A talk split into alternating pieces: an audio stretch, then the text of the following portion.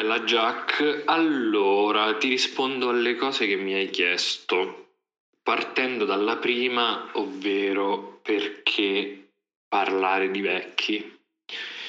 E, um, ma secondo me c'entra molto il periodo in cui quest'idea è nata, nel senso che è nata da un'assenza che era l'assenza di mia nonna e della mia famiglia in un determinato momento in cui eh, sono stato solo abbastanza da capire quali erano le cose che mi mancavano veramente. E, e poi da una presenza, eh, ovvero mia nonna, cioè l'amore di mia nonna, che è un canale che facilita la conversazione, l'amore in generale, cioè fa passare delle cose e mm, ne fa capire altre e, e io ho avuto la fortuna di avere una nonna eh, con cui, nelle forme con cui si amano i vecchi e i giovani, ci si ama e si è contenti di passare il tempo insieme.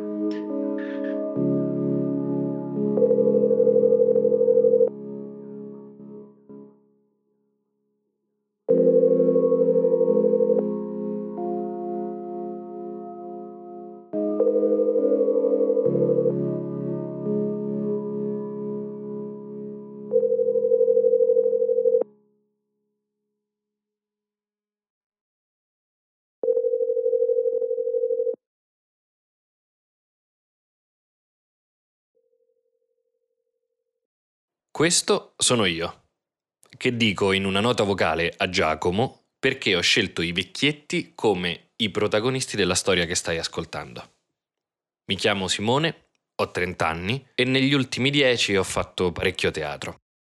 Mi trovo in quella terra di mezzo che nel mio settore e un po' dappertutto sono gli under 35. Qualche anno fa ho vinto una borsa di studio, sono volato a Londra e sono stato lì per un po'.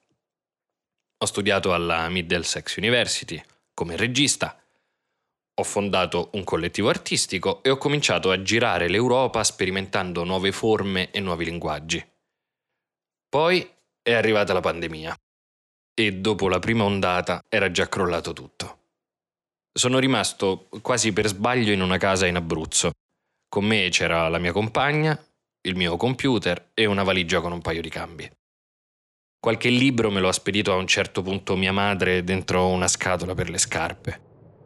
Tutto fuori cadeva.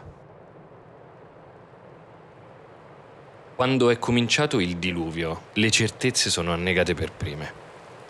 Questo vale un po' per tutti ed è successo anche nel nostro settore. Le strutture di riferimento, i teatri, i festival e tutte le loro speranze cadevano una dopo l'altra e io ho cominciato a pensare, qui è come il soldato Ryan.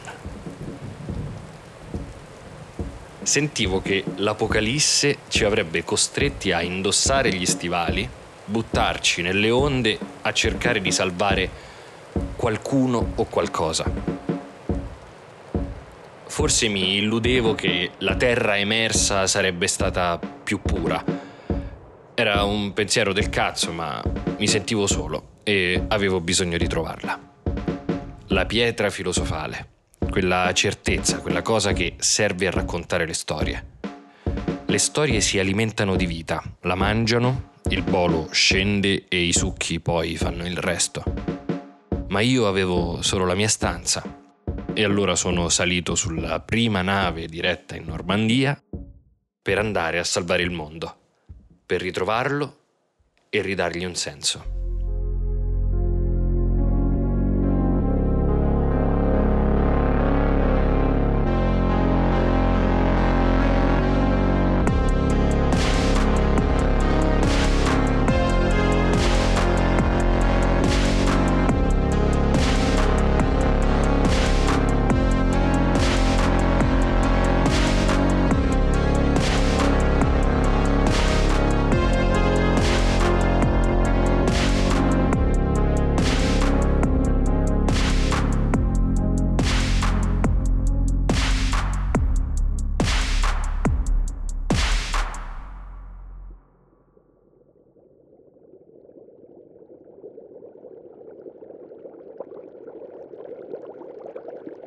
Era necessario mettere a fuoco una speranza, prendere la pentola d'oro custodita dall'elfo, metterla sul fuoco, cucinarci dentro un buon brodo primordiale e ricreare la vita sulla Terra. O almeno sulla mia professione. Ero convinto che questo sterminio dava la possibilità a chi faceva il mio lavoro e doveva stare fermo, ferma per forza, di interrogarsi sulla sua funzione come artista, come intellettuale, come lavoratore o lavoratrice dello spettacolo e dell'industria creativa, cioè come avrebbe usato una tragedia veramente collettiva nel proprio mestiere universale di cantastorie. Alla fine, al di là delle forme, contano i perché. Così, quando siamo entrati nella fase 2, in quel giugno del 2020 che sembrava quasi l'elisir, sono tornato dalla mia famiglia e ho ritrovato mia nonna. Ho capito che mi era mancata e non c'è cosa più semplice. Io sono fortunato ad averti e tu sei fortunata ad avere me. Molti sono morti da soli, sono stati tagliati fuori, non ce l'hanno fatta. Hanno vissuto quel momento tragico ben al di qua della retorica patriottica. Magari segregate con un marito violento o un tossicodipendente in crisi d'astinenza, con accanto un paziente psichiatrico senza assistenza medica o un malato oncologico nel panico, o chiuse e chiusi a dover fare i conti con depressioni e paranoie trascurate da troppo tempo. Altri semplicemente vivevano da soli, lavoratori e studenti fuori sede, o tipo i vecchietti senza nessuno, a morire e marcire dentro casa. Finché per la puzza un vicino non forza la porta. Io sono rimasto a guardare, siamo rimasti tutti a guardare, non potevamo fare altro. Ed eccola qui mia nonna, sottile come una foglia. Posso prenderla e metterla in tasca e non perderla mai.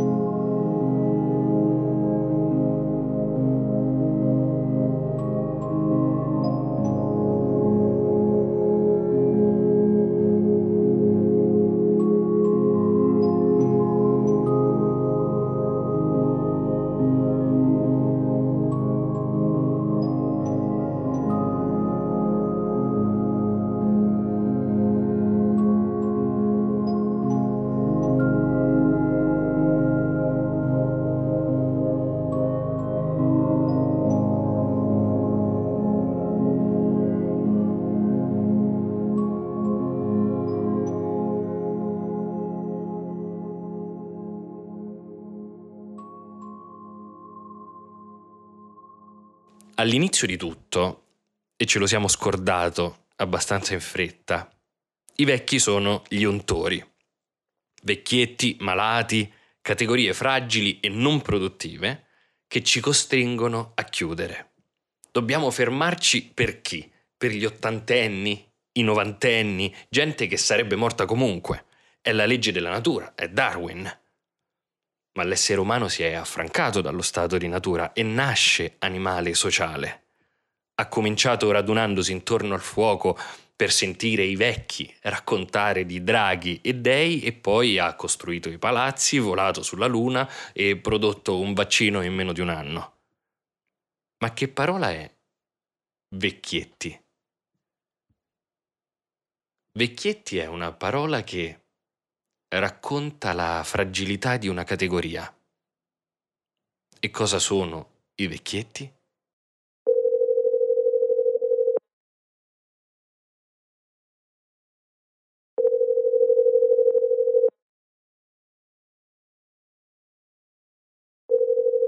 Allora, per me vecchietto significa storia, significa praticamente eh, insomma rispetto, origini, legami, legami forti, eh, esperienza.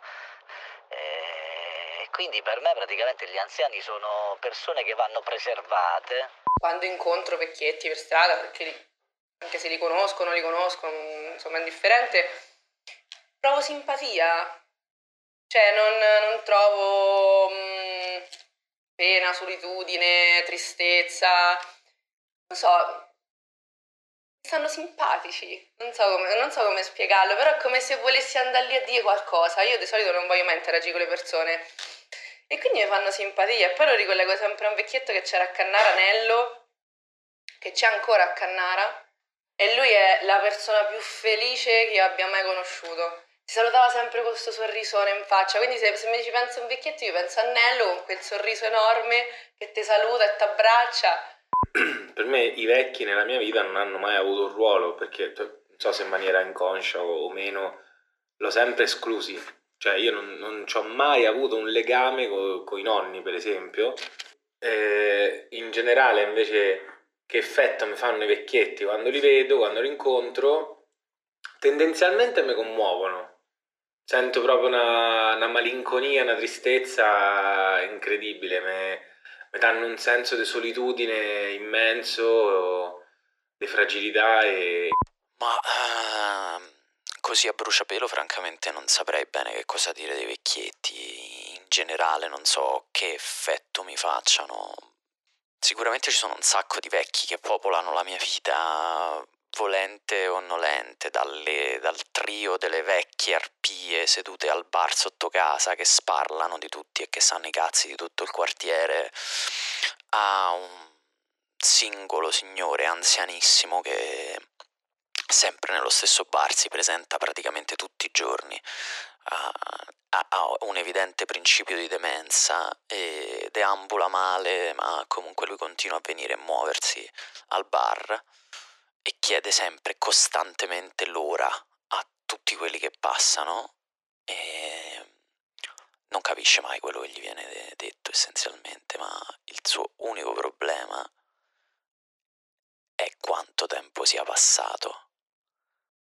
Vecchietti sono quelli che hanno bisogno di qualcuno che gli dimostri che sono importanti, che glielo faccia sentire, qualcuno che si sieda e ascolti le loro storie come succedeva 10.000 anni fa e come succede sempre.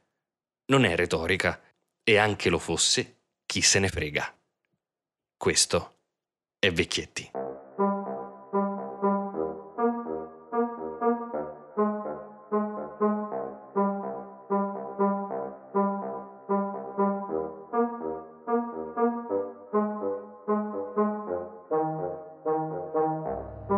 Un giorno di giugno, se non sbaglio. Sono a Pavona, un posto nel Lazio suddiviso tra i comuni di Roma, Albano, Ariccia e Castel Gandolfo e sto per intervistare mia nonna. Anche se ancora non lo so, da questa intervista nascerà un intero progetto che si chiamerà Non è un paese per vecchietti. Avrei riportato i vecchi al centro del villaggio sociale, come raccogliendo le storie di casa. Ne ricordavo una quel giorno di giugno, una che mia nonna raccontava tutte le domeniche e che noi, voglio dire, io, i miei fratelli e i miei innumerevoli cugini, ascoltavamo sì e no, perché c'erano i motorini e dovevamo imbucarci al multisala. La domenica è uno spazio preciso nel tempo dove si deve godere di certi affetti precisi, di alcune avventure e di sigarette di nascosto, dove si pomicia soltanto verso le 18 e sotto casa della Pischella. La domenica c'è la Lazio. La domenica nonno diceva delle barzellette dal suo capotavola. Poi nonno è morto e al suo posto si è seduto papà. Ma il bastone della parola è passato a mia nonna. Insomma, le domeniche della classe media italiana, con tanto di legacy e avvicendamenti.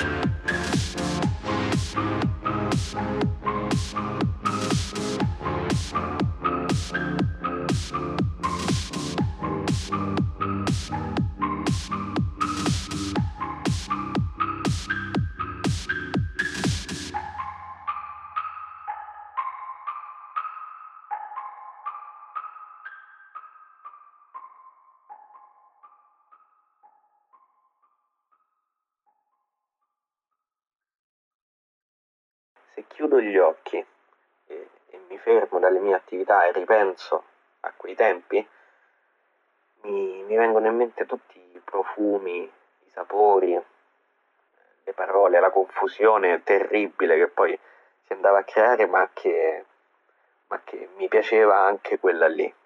Anche il non sentirsi quando si parla, le chiacchiere, a volte anche le litigate con gli altri componenti della famiglia, in alternativa a questa, a questa, a questa proposta, io, la mia famiglia e per la precisione mio padre e mio fratello, andavamo spesso allo stadio a vedere la Lazio, proprio in questa occasione avevamo tempo, a parte di conoscerci un pochino meglio, ma appunto nel tragitto che separa, che separa casa nostra dallo Stadio Olimpico avevamo modo di, di esporci, mentre il tragitto che ci toccava per tornare a casa nostra si contraddistingueva per due sfere emotive, e cioè eh, o un irresistibile entusiasmo dovuto alla vittoria della nostra squadra oppure a spesso una delusione taciturna e in alcuni casi disperata rispetto a ciò che avevamo visto eh, poche ore prima, pochi minuti in realtà.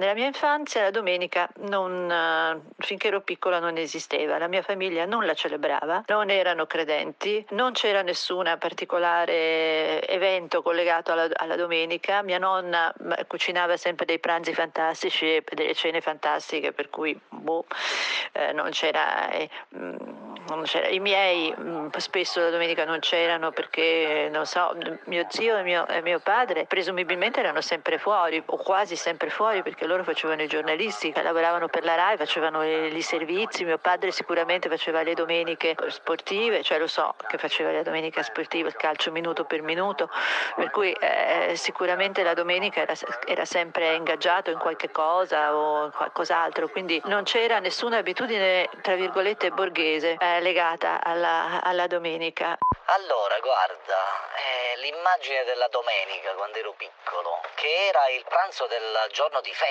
no? del riposo e quindi ovviamente questo profumo del, del sugo, insomma, rigorosamente insomma, con carne che faceva la mamma. Eh, preparava dalla mattina, no? E quindi mi alzavo già con questo odore in casa perché era l'unico giorno che effettivamente eh, insomma non andavano in campagna, ecco, diciamo che la domenica, bene o male, a meno che non c'erano lavori urgenti da fare, si stava a casa, quindi sì, almeno fin quanto, insomma, io sono l'ultimo figlio, quindi sì, io ricordo che bene o male la domenica si facevano i pranzi a casa, ecco. Le domeniche belle erano quelle d'estate, vabbè, perché d'estate si andava al mare, ma eh, la domenica poteva, se c'era il sole, eh, poteva capitare che io e mia madre uscissimo la mattina presto presto, insomma sempre alle 9 così, e andassimo ai bagni Estoril, che erano i nostri bagni invernali, e passassimo lì la giornata. Però il problema erano anche poi i compiti, cioè come nella, eh, nel, con la scuola, come nel sabato del villaggio, per me è diventato, cioè mentre il sabato era il giorno wow, che, e questa cosa non, non mi ha mai abbandonato, cioè il giorno in cui vai, si, fanno, si possono fare delle cose, ci sono i negozi aperti, eh, si fa, cioè c'è vita, c'è cose, eccetera. La domenica era il giorno invece un giorno uggioso dove tutto era chiuso, tutto era spento e, e per di più eh, dovevi fare i compiti. E poi comunque insomma il tutto era eh, eh, il ricordo praticamente era anche di un pranzo più lungo, più duraturo, no? Dove inevitabilmente finiva con un, uh, un, secchio dove c'era praticamente all'interno frutta secca rigorosamente del campo, quindi insomma noci, nocelline, insomma mandorle e che si accompagnavano insomma fino a, a pomeriggio insomma no? e quindi durava un po' di più come pranzo e, e quello che magari insomma aveva mio padre comunque la mattina presto aveva portato erano i frutti del giorno, no? che comunque insomma anche se non stava tutta la giornata, ma lui la mattina presto andava ugualmente solo lui la domenica, no? e portava questa frutta fresca, insomma, e quindi la metteva a tavola. E io andavo dai nonni, che cosa? Che da una parte mi faceva piacere, perché comunque quella via Durazzo era stata la mia casa dell'infanzia e comunque con i nonni avevo sempre un legame molto forte. Io la, passavo la domenica con questi primi, sai, i primi d'inverno, eh, sto parlando d'inverno, questi primi eh, domeniche televisive, eh, allora la televisione non era come adesso, lo sai, non stava accesa tutto il giorno giorno, eccetera, però avevano cominciato a fare questi contenitori domenicali, eh, tipo con Cocchi e Renato, piuttosto che non so chi, eh, che, che, per me erano di una tristezza, ma di una tristezza, una cosa proprio eh, domenica, bah, che orrore. E, e a parte il fatto di stare lì, avevo l'impressione che comunque il, tutto il divertimento fosse fuori. Da che sono bambino ricordo delle mie domeniche come il giorno della settimana in cui nessuno lavorava e ci ritrovavamo tutti quanti intorno al tavolo di mia nonna. Ed è proprio in queste occasioni che si, si producevano alcune dinamiche alle quali sono sempre stato molto affezionato. Infatti la domenica era proprio il il punto, il luogo, il tempo in cui soprattutto mia nonna si cimentava in tutti i piatti che le venivano in mente, basandosi soprattutto su due criteri. Il primo che era quello eh, che faceva riferimento a ciò che a lei piaceva, ma soprattutto orientava il suo menù domenicale e quindi orientava tutta la sua settimana andando personalmente a fare la spesa e così via, su, su ciò che a noi piaceva. Piaceva mangiare e questa secondo me è sempre stata una grande coccola che io ho ricevuto sin da quando ero bambino. Quanto vorrei eh, i calamari ripieni. Ecco, mia nonna è bravissima a fare i calamari ripieni. Ancora oggi si svolge questo processo per il quale mia nonna la mattina va pescheria, va al supermercato per comprare appunto tutti gli ingredienti della ricetta, a volte anche dilazionandolo nei giorni per non affatica- affaticarsi troppo. Credo che sia credo che sia per me ancora una coccola. Mi sento ancora tanto amato rispetto a quella circostanza. E i vecchietti raccontano. E nonna Rachele, la mia vecchietta, racconta Racconta l'Umbria, Bevagna, da dove viene lei. Una terra piccola, laggiù, dopo mio padre a capotavola. Piccola piccola che te la metti in tasca. Racconta di com'è venuta via da lì, per il lavoro di nonno a Pavona, ai castelli, e di mille storie. E ce n'è una che mi piace un sacco, quella di zio Guerrino. È l'incredibile storia che ricordavo quel giugno del 2020 e che volevo ritrovare. Volevo sentirla di nuovo nei minimi dettagli. Mi aveva lasciato qualcosa e volevo capire perché. Perché tutte le volte che ci pensavo sentivo quella cosa lì della grandezza che si sente in pancia.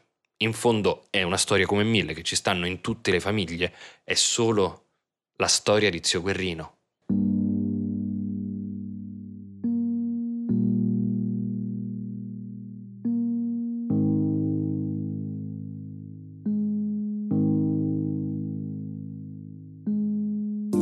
Guerrino Porzi. Anarchico di Bevagna, muratore e piccolo imprenditore, come lo definisce mia nonna. Cosa che mi fa strano perché è quello che sto facendo io ora. Figlio di Raffaele, ubriacone cui i fascisti hanno spezzato entrambe le gambe. Fratello di Giovanna, democratica e sociale. Sociale che muore su una nave fascista, affondato al largo di Genova e ripescato da quelle parti un mese dopo, che aveva provato a tornare a riva a nuoto. Guerrino Porzi, padre di Sociale, perché chiama così anche suo figlio, anche se poi cambierà nome in Mario. Guerrino, zio di Rachele, mia nonna, che amava e alla quale regalò un maglioncino nero coi fiorellini sulle spalle, rubato dallo stendino di qualcuno. Zio Guerrino, che quando il figlio deve partire militare ingoia un sasso, si fa diagnosticare un cancro per farsi sostituire come padre famiglia ed evitare il servizio obbligatorio al suo bambino. Guerrino Orzi, che muore negli anni 60 per aver ingoiato un sasso.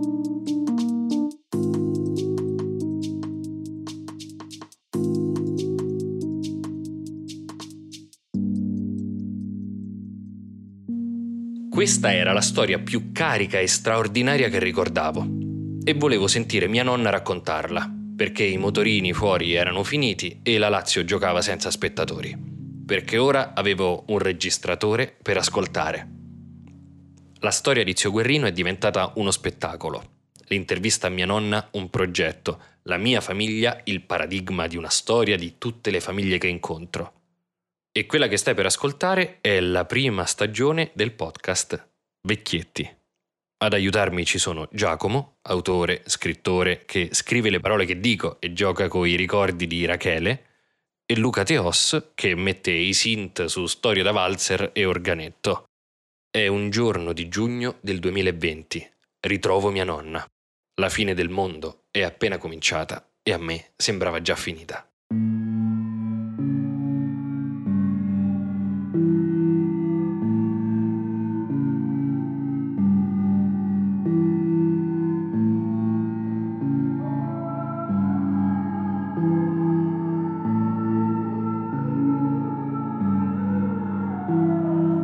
Non so perché io mi sia fissato così tanto con questa cosa dei vecchietti. Prendiamo Giacomo. A lui i vecchietti non fanno né caldo né freddo. Ha un rapporto complicato con sua nonna per cose misteriose che nessuno sa e che lui non dice. È uno che ragiona per massimi sistemi, che scova simboli e ideologie ovunque guardi, che vede lo schema delle cose, o almeno quando se la tira lui dice così. Giacomo sostiene che due cose contano nelle storie, due cose gigantesche che ossessionano l'essere umano da sempre e che alla fine ficchiamo dappertutto. Secondo lui Vecchietti parla di quel confine lì, un confine preciso. Secondo lui parliamo di vecchi mica solo per la memoria e i ricordi e cose molto più complesse di queste, ma per la via, la strada che i vecchi percorrono e che fa vedere laggiù, là in fondo, questo benedetto confine.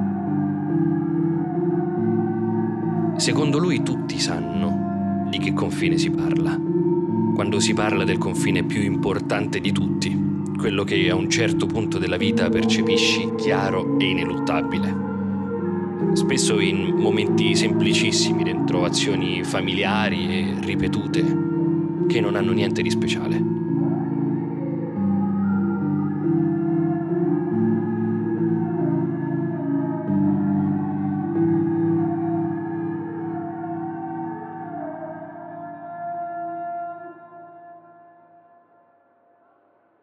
Ti capita quando pisci verso le tre del mattino, che secondo Ray Bradbury è l'ora più infame che esista. C'è un momento sulla soglia esatta tra la notte e l'alba dove credo che il regno dei sogni e quello della realtà facciano un gran bel pastone, tipo quello che mio nonno dava al cane. E questa scodella confusa di immagini, privazione sensoriale, erezioni notturne, urina e razionalità pesta sta lì, che ti si mescola dentro e ti fa vedere le cose come sono, come esattamente sono. Penso che sia un dono che ti fa l'inconscio. Prende un paio di forbici fa pezzi il velo di Maya, allora vedi, lo vedi il confine. In quel momento che conosci benissimo anche tu. Sai esattamente qual è la cosa più forte e chiara che ti si svela. Per fartela andare giù puoi darle l'aspetto che preferisci, che ti fa stare meglio, come fanno gli alieni quando devono invadere il mondo. Hai una scadenza. Si muore.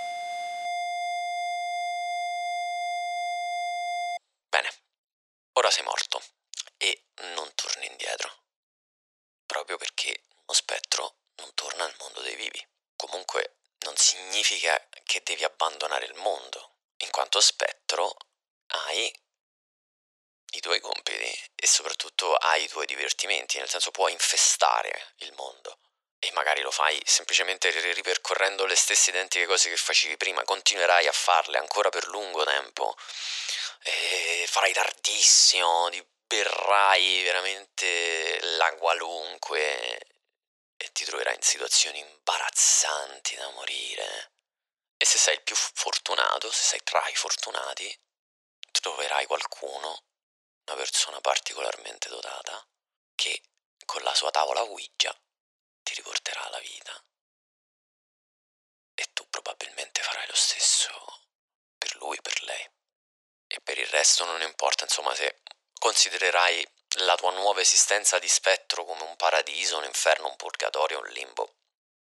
Quella è solo una questione di prospettive. E per dirla citando la Bibbia, possiamo esimerci dal citare la Bibbia? Eh, bisognerebbe citare Quelet, Chelet eh, capitolo terzo, il versetto 1-15, me lo sono andato a leggere perché non me lo ricordavo minimamente. Eh, il testo cita ciò che è già è stato, ciò che sarà già è. Dio ricerca ciò che è già passato. Tutti gli esseri umani, prima ancora di inventare i numeri e gli orologi, si sono svegliati almeno una volta nella vita alle tre di notte per pisciare e l'hanno vista. Questa verità hanno cominciato a mettere dei gradini nel cielo, regni sulle nuvole, fosse dove finiscono gli stronzi, sale da ballo viennesi dove sotto i lampadari ballano i santi, piscine di cristallo con Visnu e Venere che nuotano placidi, poi il Matrix, Narnia, tutto perché... Lo sai perché? Perché ci piace da morire, vivere. Infatti moriamo ci piace questa roba con le sue cazzate, le angosce, i fallimenti e quei 4-5 momenti che valgono tutto e che gridano lumen nella notte del mondo per farti vedere che figata è camminare tra i vivi.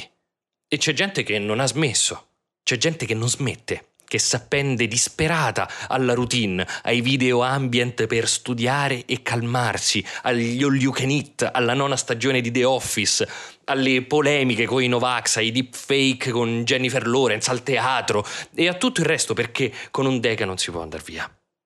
Reggiamo tutto. Tutto. Il cancro, le corna, la pestilenza, la carestia non restiamo nei nostri buchi ad aspettare la fine, prendiamo un gommone e attraversiamo il mare. Gli animali feriti vanno a morire sotto agli alberi, al fresco. La gente ferita va all'ospedale e si fa ricucire, è la verità. È così. Si muore. E poi? Eh. Poi? non mi ricordo in che film, in quale storia, c'era questa cosa che non muori finché qualcuno ti ricorda. E sì, è vero. Io, per esempio, ho fede in una grande biblioteca mentale. La voglio mettere su io, eh? una biblioteca con la storia di ogni persona, che tenga viva la memoria di tutti, perché così nessuno può più morire. Ma le biblioteche non sono solide, sono carta e legna e sfumano di continuo. I vecchi la sanno bene questa cosa. La memoria perde pezzi e la biblioteca, di conseguenza, cade. Alcuni libri spariscono, pagine dimenticate scivolano via dagli scaffali marci, la muffa, le bombe. Molte biblioteche bruciano o crollano e la gente è da sola che cerca di scappare con questi sacchi pieni di libri, di ricordi. E sono importanti perché li raccogli da sempre, da quando hai memoria. È così che è nato tutto, dai vecchi che raccontavano i loro ricordi alla famiglia intorno ad un fuoco qualche nipote con una fantasia più forte riempiva quelle memorie di segni, simboli, presagi, dono e destino per trarre qualche conclusione confortevole che spingesse gli altri a tirare avanti e a raccontare altre storie. L'umanità può essere nata quando abbiamo mosso il pollice o quando abbiamo suonato la prima nota in un flauto oppure nell'istante in cui qualcuno ha cominciato a raccontarla, a ricordare. Quindi, ci sono 7 miliardi di biblioteche e il mio compito è raccogliere più libri possibili, più storie possibili perché la biblioteca umana, collettiva, mondiale e gratuita cresca, si alzi. Mi sembra che questo sia il modo migliore di vivere per sempre.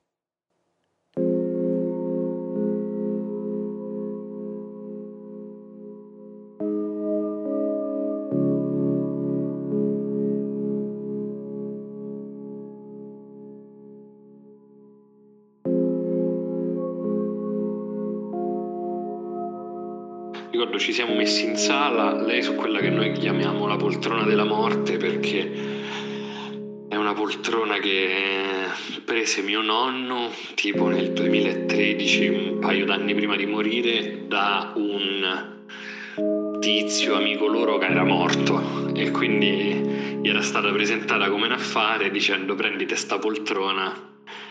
E l'ha usata pochissimo questo perché è subito morto ed è una di quelle poltrone col telecomando che eh, reclina il, lo schienale all'indietro e solleva il poggiapiedi e, e viceversa può sollevare la seduta per, uh, inclinandola in avanti per farti alzare con meno difficoltà che è una cosa meravigliosa soprattutto se non sei vecchio perché da vecchio secondo me resta comunque assai scomoda e una pratica che non ti vuoi accollare, mentre io la trovo davvero bella, davvero, cioè è una poltrona che diventa un letto in maniera elettronica e, e la, è molto bello. E, mm, e, quindi poi però è morto anche mio nonno e quindi la poltrona della morte è diventata una poltrona della morte potentissima, ma è quella che usa mia nonna per guardare la televisione e quindi c'era mia nonna sulla poltrona della morte e c'ero io invece su un'altra poltrona del soggiorno.